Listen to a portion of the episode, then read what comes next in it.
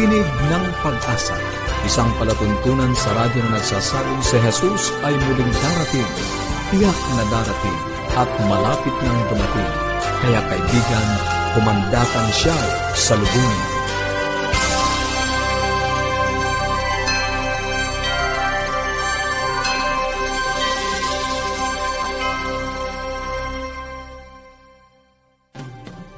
Maligaya at puno ng pag-asang pagkikinig mga kaibigan. Kami po ulit ang inyong mga lingkod, Pastor Ner Caranza.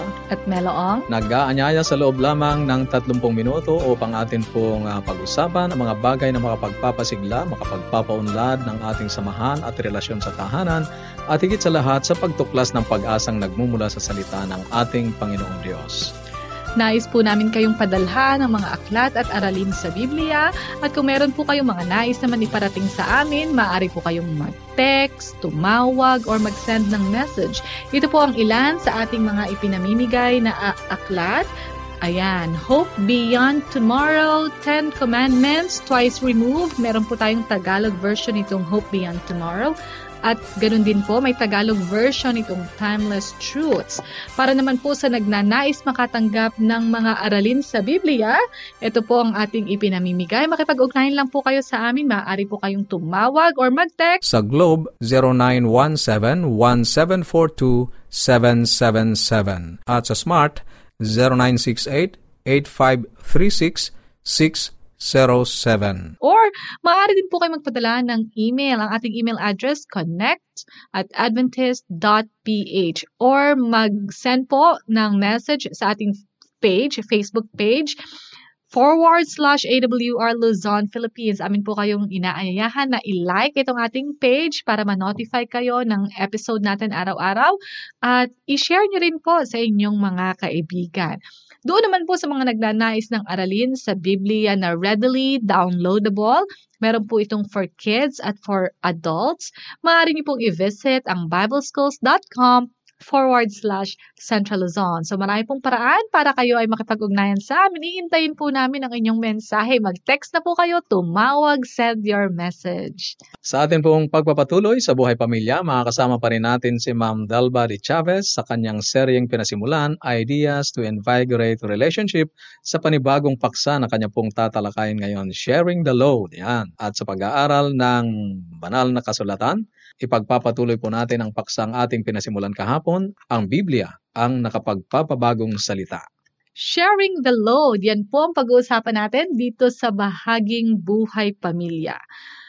Pastor Ner, pansin mo ba, mm. mas madali na makita natin syempre yung ating pansariling pangangailangan. Tama. Pagka minsan nga, yung pansariling pangangailangan lamang natin, yung ating napapansin. Pero, if we will look around, mapapansin din natin na there are always people around mm. us who are also hurting. At minsan, Melo, mas matindi pa yung kanilang yes. pangailangan kaysa sa atin. The point is, lahat po tayo may dinadala. Oh. Lahat tayo may problema, may isipin. Pero alam niyo po ba na ito rin ay mga opportunities, mga pagkakataon na makapag-ministeryo sa iba. Naisip niyo po ba yon? Mm. Ngayon po, dito sa bahaging buhay pamilya, pag-uusapan natin kung ano yung mga magagawa natin upang pagaanin naman yung dalahin ng iba. And in the process, Pastor, yung ating mga kanya-kanyang dalahin ay gumagaan din naman. Mm. This is a pre-recorded discussion po. Let's give the time to Tita Deng. Tita Deng? Gusto mo bang may mag-share sa iyo ng load? Of course. Pero sabi ko nga, hindi ito globe. ito ay sharing the load. Yan. Uh, makikita natin dito. May mga parang akala natin similar, mm-hmm. ano? May pagkakatulad doon sa napag-usapan natin noon na working together yeah. o magkakasamang gumagawa. Pero habang ating pag-uusapan ito, makikita ninyo, may pagkakaiba. Okay? May kwento ako ulit. Kasi alam niyo mas maganda yung mas matatandaan yung kwento eh, yes. eh kaysa sa yung kuminsan eh, sinasabi lang basta.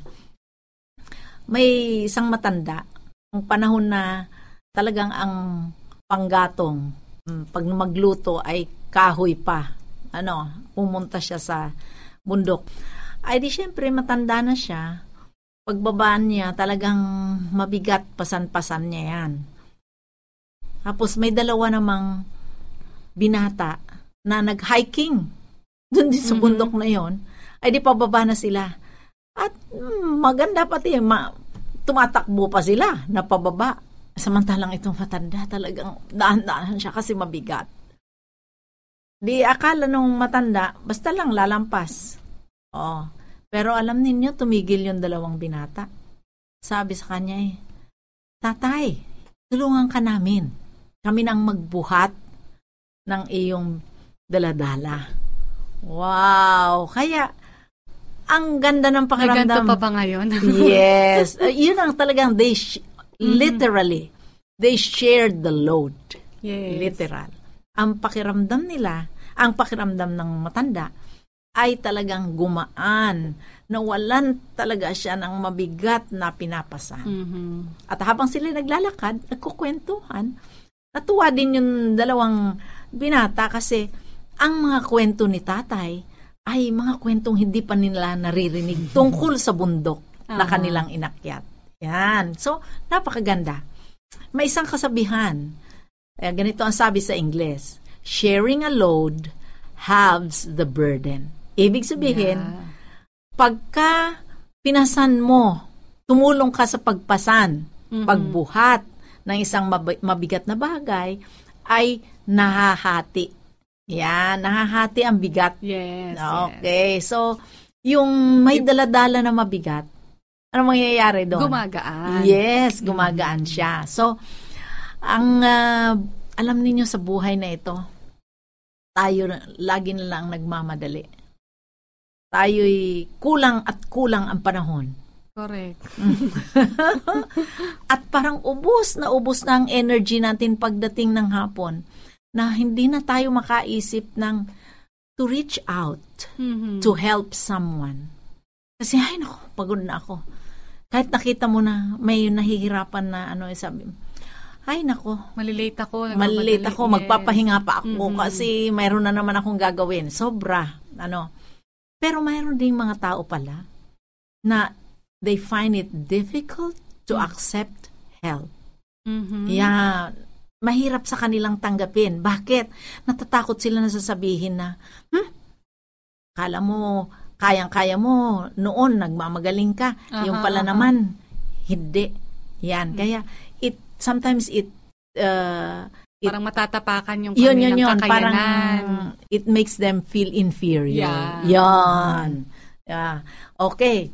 Kaya, mm, pero malungkot, mga kaibigan, kung ang mga pamilya ay pababayaan na lang natin, na sila ay naghihirap Mhm. o ibang mga tao naghihirap na kung kaya naman natin tumulong, Meron naman pala sana tayong magagawa. Yes, it could Yes. have made a big difference. Correct. Meron naman palang pwedeng gawin. Ito feel na feel ko kasi we live in a community. Ano? Mhm. Na ito si karanasan ni Feli ito. Siya ay nagkaroon ng cancer. Ito rare and deadly cancer. Eh siya ay early 50s na siya. Ang kanyang mga anak grown-ups na, meron na kani- kanilang pamilya, lumipat na sa iba't ibang mga lugar, Mhm. at sila ay malalayo. Ay tapos, ito si Feli na hospitalized na siya. Nag-complication pa siya dahil eh, sa kanyang ah, chemotherapy na treatment. Isa pa, nanakaw pa ang kanilang kaisa-isang sasakyan na second hand Ano ba naman ito? doon sa parking lot, doon sa hospital emergency. Ah, at sila'y nangungupahan ng bahay. Mhm. Pinuntahan pa sila nung may-ari ng bahay at sabi niya, oh, two months na lang kayo dito kasi kailangan ko dito na ako titira. Ang saklap ng kalagayan. Grabe. Yes. At dahil sa pandemic, ang asawa ni Feli, Mhm. na si Danny, nawala na rin siya ng trabaho. Siyempre, Uh-huh. na-bankrupt ang kanyang ah, pinapasukan, nagsara na. So, kitang-kita natin, parang bugbog sarado, di ba? Kabi-kabila, dumating. Pero alam ninyo, yung kabi-kabila ang bugbog sa iyo, Mhm. ay dito naman, ang nangyari sa kanilang community, kabi-kabila rin ang tulong na dumating. Amen. Yun ang maganda. They shared the load. Oh, dumating ang mga kaibigan, mga kapitbahay, yung ibang mga kapamilya, kasi malalayo yung mga anak. Eh, syempre, Mhm. lockdown, o paano bibiyahe yan? O, kaya yung mga kapamilyang malapit, yung mga kamag-anak, mga kaibigan, mga kapitbahay. At over 50 people ang tumulong sa kanila na Wow. mag-impake sa kanilang mga gamit Mhm. at physically tinulungan sila i-move sa ibang bahay. Mhm. Yung iba naman nanalangin, yung iba nagdala ng mga pagkain, yung iba ay nagbigay ng pera, kung kailan kailangan, nandun may pera, may pagkain. At laging may isa o dalawa na tumitingin kung ano pang pangangailangan ng mag-asawang ito at meron ding tumutulong o nakabantay doon sa tabi ni Feli Mhm. habang siya ay nakikipagbaka sa kanyang sakit. At meron pang iba. Yung iba naman nagtingin kung ano pang mga possibilities na pwedeng pumasok sa trabaho si Danny. At yung iba, sapagkat nanakaw ang sasakyan nila, ay nag-offer ng transportation. Wow. Alam ninyo, nakaraos ang mag-asawang ito. Hindi nila alam kung paano. But, ang kwento nila is a testimony. Ito yung isang patutuo. To how much the support of a caring community can mean. Ah, di nag-goosebumps ako sa kwento. Sabi ni sabi ninyo, meron pa bang mga ganito? Meron. Mhm. Alam ko kasi I live in a community na ang mga tao ganito. Amen. Yeah. So, sa araw na ito, meron ba kayong kakilala na merong daladalang napakabigat na pasanin? Ilagay kaya natin yung ating sarili sa kalalagayan nila. At isipin natin, kung ako ay nasa katatayuan nila, ano yung gusto kong gawin sa akin? Thank you, thank you so much, Tita Deng. I really enjoy your story. Sana mga Mm, kaibigan. talagang And napakaganda mga kasaysayan. Ano, yes, Melo? and these are real life stories, Oh. Pastor Nair. Mm. Ang challenge po sa atin, sana meron din tayong mga kwento no, na ma-share kung paano yung ating maliit or simpleng bagay na naitulong, nagawa para sa kapwa natin ay nakapagpagaan ng kanilang mga dalahi, nakapagbigay liwanag Mm. sa kanilang mga mukha, nakapagbigay ngiti at nakapagpasaya sa kanila. Yan po ang hamon para sa atin ngayon. Ipagpapatuloy po natin ang paksang ito bukas, kaya po kayo ay patuloy na sumubaybay. Kung kayo po ay may mga katanungan, kung ano man po ang nais ninyong iparating sa amin, maaaring gusto niyo po makatanggap ng mga aklat na ating ipinamimigay or may mga ah, inputs kayo, comment tungkol po sa ating talakayan sa bahaging buhay pamilya, maaari po kayong mag-text, tumawag, or mag-send ng message. At kami po dito sa Tinig ng Pag-asa ay excited na makatanggap, makabasa ng mga mensahe buhat sa inyo. Ito pong ating mga numero Sa Globe, 0917-1742-777. At sa Smart, 0968-8536-607. or mag-send po ng email sa connect or mag-iwan po ng comment sa comment box sa ating Facebook page forward slash AWR Luzon, Philippines. Please like and share this to your friends. Ngayon po ay dadako na tayo sa pag-aaral ng salita ng Diyos na pangungunahan po sa atin ni Pastor Nair Caranza. Kahapon, pinasimulan natin ang bagong serye, mga saligang turo ng Biblia. At ngayon po, ang ikalawang bahagi ng sub-series natin na ang salita ng Diyos. Ang pag-uusapan po natin ay ang nakapagbabagong salita. Ibigay natin ang panahon kay Pastor Nair. Salamat Melo at tayo nga po ay dadako na sa ah, pagpapatuloy ng ating pag-aaral na atin pong pinasimulan kahapon. Ang bahaging ito ay tungkol pa rin sa Biblia. Ang Biblia ang nakapagbabagong salita ng Mhm. Diyos. At ah, kahapon ay tinunto natin kung gaano kahaba ang proseso ng pagsusulat ng Biblia at ang kasaysayan kung paano nakarating ang unang ah, sipi ng ah, bahagi ng Biblia dito sa atin sa Pilipinas. Balikan natin sandali yon ano Melo. Mga isang libo at limang daang taon bago pa nagkatawang tao ang ating Panginoong Kristo ay isinulat ni Moises ang unang limang aklat ng matandang tipan.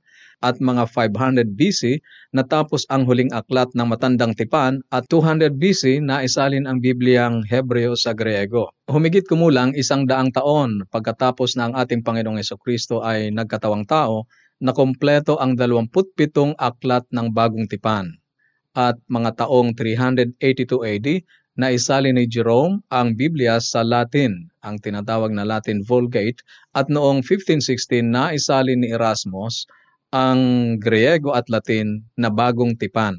1543 na isali ni Encinas ang Bagong Tipan sa Kastila at 1553 na isali ni Pinel at de Vargas ang Matandang Tipan sa Kastila.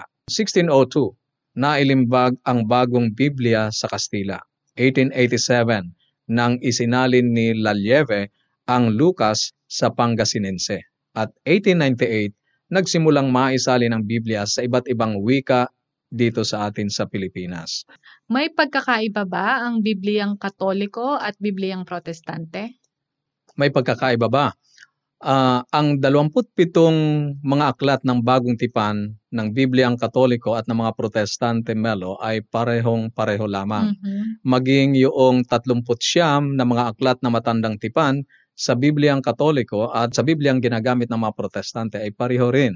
Maliban doon sa labing apat na mga uh, additional na mga aklat na nadagdag doon sa Bibliang Katoliko at sa ilang mga pagsasalin na ginawa. Ang labing apat na mga aklat na yon ay ang tinatawag na Apokripa o ang Deuterocanonico. Kung gayon, saan galing ang mga aklat na Apokrifa o Deuterocanonico at bakit hindi ito tinanggap ng mga protestante?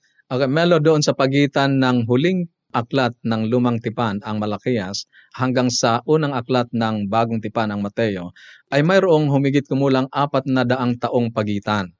At sa mahabang panahong iyon, at sa pagkabihag ng Israel at sa pagiging nasa ilalim nila ng iba't ibang mga bansa, ay walang nasumpungan ng mga scholar ng mga bagong pagpapahayag ang Diyos sa kanyang propeta. Bagamat may mga Hudyong sumulat ng mga aklat at ipinamigay sa kanilang mga kababayan, hindi ito pinaniwalaan bilang mga kinasihang sulat mula sa Diyos. Nang ang Bibliang Hebreo, ang matandang tipan ng Bibliang Kristiyano ay isali ng pitumpong mga Hebreong scholar sa wikang Griego, isinama nila ang mga aklat na ito. Ang Griegong salin ng matandang tipan ay tinawag na Septuagint na siyang pinagbasihan ng mga unang salin ng Bibliang Katoliko. Ngunit sa panahon ng Reformation, ang mga protestante ay sinuri ang mga dagdag na aklat na ito at kanilang ipinasya na wala ito sa antas ng mga kinasihang aklat ng Biblia dahil sa ilang mga kadahilanan. Una, idinagdag yun pagkatapos na mapagpasyahan na tapos na ang pagpili ng mga kinasihang aklat ng Biblia ng mga Hudyo nang ito ay isulat. Pangalawa, bagamat ginagamit ni Jesus ang Bibliang Hebreo, ni minsan ay hindi siya sumipi doon sa mga aklat ng Apokripa, doon sa labing apat na mga aklat walang quotation, walang sipi, hindi ito ginamit ni Jesus sa kanyang buong panahon na siya ay nangaral. At pangatlong dahilan, may mga turo ang mga aklat ng Apokripa na taliwa sa turo ng mga aklat na pinaniniwala ang kinasihan ng Diyos, yung anim na anim na mga aklat na tinanggap ng mga protestante. Sa madalit salita, Pastor, mm. bagaman meron itong mga nakalilibang at mahalagang kwento Tama, sa kasaysayan, oh. ano, ay mas mabuti na pagsaligan ng ating pananampalataya hmm. yung subok na na salita ng Diyos. Mm. Ang tanong, bakit naman or paano nagkaroon ng iba't ibang salin o version ng Biblia? Okay. Habang lumilipas ang panahon, ang mga naunang pagkakasalin ng Biblia ay naging mahirap. Alam mo naman ng ating salita Melo ay uh, umuunlad eh at mm-hmm. uh, nagbabago. Yes. Ang iba't ibang salin ng Biblia ay ginawa upang mas maunawaan ang bawat bagong henerasyon sapagkat ang mga sumulat o ang mga propeta ay nabuhay sa ibang panahon. Iba ang wika, ang kultura, hindi mandaling maunawaan ang literal na mga salin ng Biblia sa lahat ng henerasyon at kultura. Kaya upang mas maunawaan ang mensahe ng Biblia ng mga bagong henerasyon, may mga nagsalin ito na ang isinalin ay ang kaisipan sa likod ng mga pangungusap. Mm-hmm. Sa halip na isalin ito ng letra por letra o direktang salita sa salita. Ang ilan sa mga bagong salin ng Biblia sa wikang Tagalog ay ang Biblia, Melo. Ano? Mm-hmm. Ito ang matandang salin ng Biblia na literal na salin ng Hebreo at Griegong teksto sa Tagalog. Tulad ito ng King James Version sa English. At ang isa pa ay ang bagong ang Biblia. Ito ay pagre-revisa ng matandang salin ng ang Biblia. Mhm. Ito ay literal pa rin na pagsasalin subalit mas pinababaw. Katulad dito ng New King James Version. At ang isa pa ay ang Magandang Balita Biblia. Isang makabagong salin ng Biblia gaya ng Good News Bible. Ito ay isang dynamic uh, translation o salin ng Biblia sa modernong kaisipan at hindi literal ang salin. At ang isa pa, Biblia ng Sambahayang Pilipino, isang katolikong salin ng Biblia sa makabagong Tagalog. At hindi lang yan, Pastor. Meron na tayo ngayong bagong translation. Yung ang tawag ay The Mm. Pinoy Millennial Version. New Testament pa lang ito ngayon. Mm. Pero ito'y parang medyo taglish. Oo. Ano, kung paano natin ginagamit yung salita or kung paano tayo nakikipag-converse sa panahon ngayon. Oh, pero Melo, dapat nating tandaan Mhm. na bagamat ito ay ah, isinasalin nga sa mga makabagong ah, salita, ay tinitingnan at tinitiyak na Yes. napapanatili ang mensahe. At dito sa Correct. atin sa Pilipinas, ang ah, tanging ah, nagko-komisyon ng ah, pagsasalin sa panibagong wika o makabagong salita ng Mhm. Pilipino o ng Tagalog ay ang Philippine Bible Society lamang. Ah, tinitiyak nila na napipreserve yung mensahe ng Biblia. Yes. At ang Mm. iba't ibang mga translations na to, Pastor, ginagawa ito para nga mas maunawaan, Mm, mas maging madaling pag-aralan ang banal na kasulatan. mm. Ang tanong, Pastor, bakit ba dapat pag-aralan ang Biblia? Napakahalaga, Melo, sapagkat nakasalalay dito ang ating tamang pagkakilala sa ating Panginoong Heso Kristo. Mhm. Ito ang sinabi niya mismo sa Juan Kabanatang 5, talatang 30. Gusto kong basahin. Ang sabi ng ating Panginoong Hesus, Sinasaliksik ninyo ang mga kasulatan sapagkat iniisip ninyo na sa mga iyon ay mayroon kayong buhay na walang hanggan at iyon ang nagpapatuto tungkol sa akin. Ito ang sinabi ng ating Panginoong Diyos. Saan natin masusumpungan ang tamang pagkakilala sa Kanya?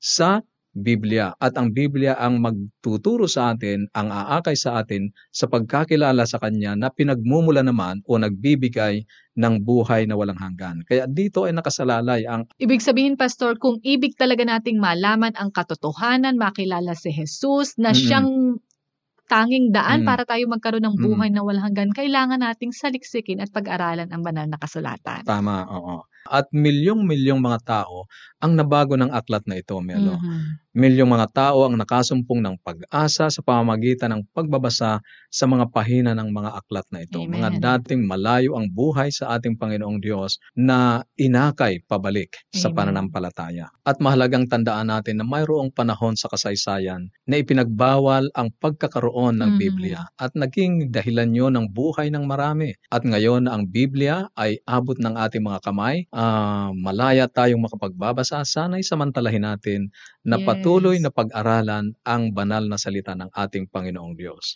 Ang sabi ni Haring David sa Psalm 119, 11 and 16, Iningatan ko ang iyong salita sa aking puso upang huwag akong magkasala laban sa iyo. Ako'y magagalak, verse 16, ako'y magagalak sa iyong mga tuntunin, hindi ko kalilimutan ang iyong mga salita. Yan ang patutuo ni Haring David, mga kaibigan. Ano? Kapag iniingatan natin ang salita ng ating Panginoong Diyos sa ating mga puso, ibig sabihin yung ating pag-aaral ng Biblia ay ginagawa nating bahagi ng ating mga Mhm. buhay. Inilalayo tayo nito sa pagkakasala. Kaya napakahalaga ang pag-aaral ng Biblia at may magandang pangako ang Diyos sa sinumang magpapahalaga at sasaliksik ng kanyang salita. Basahin natin ang Kawikaan, Kabanatang 2, talatang 1 hanggang 5, Melo. Ito po ang sinasabi, Anak ko, kung ang mga salita ko'y iyong tatanggapin at mga utos ko sa iyo ay iyong pagyayamanin, ikiling mo sa karunungan ng iyong pandinig at sa pangunawa ang puso mo'y ihilig. Kung ikaw ay sumigaw upang makaalam at itinaas ang iyong tinig upang makaunawa, kung kagaya ng pilak ito'y iyong hahanapin at tulad ng nakatagong kayamanan ito'y sasaliksikin. Kung magkagayoy ang takot sa Panginoon ay iyong mauunawaan at ang kaalaman sa Diyos ay iyong matatagpuan. Ayan.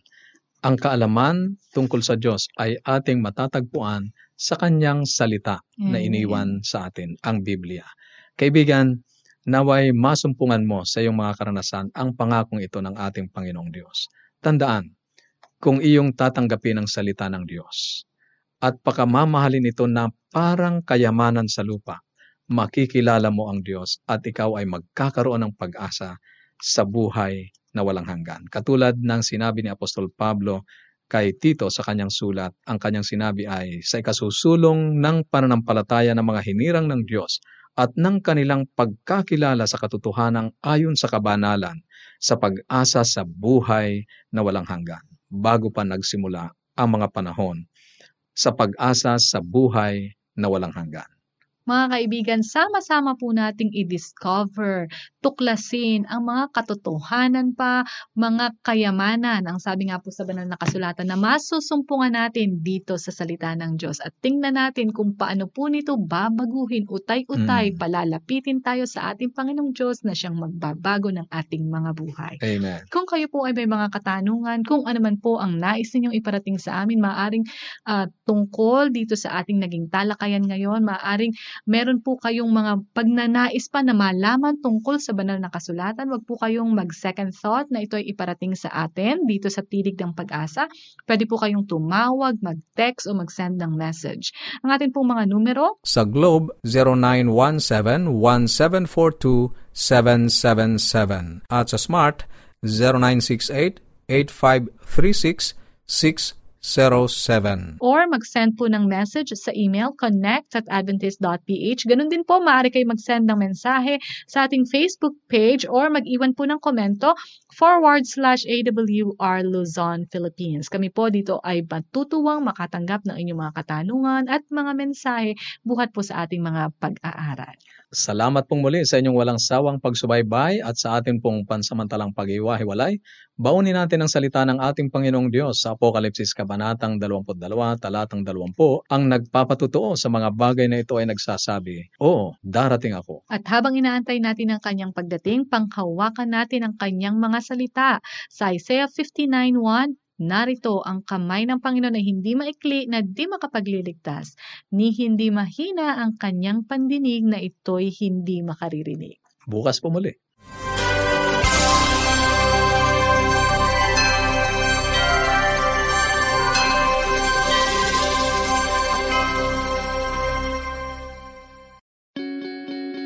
We are people and we love to get connected.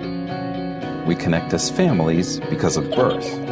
We connect as friends because we click. And we connect as communities because we care. Seventh day Adventists are people who connect in communities called congregations, which in turn connect to form conferences, who connect together to form unions, divisions, and the General Conference. Why do we connect? It starts with a connection to the Creator, who invites us on a spiritual journey. When we journey together, we can help each other along the way. This journey is a journey of a lifetime, and as we learn and grow, life becomes filled with meaning and purpose. Our greatest joy is in helping others along the way. Wherever you are on your journey, we believe that we have something to offer that can make your life more whole.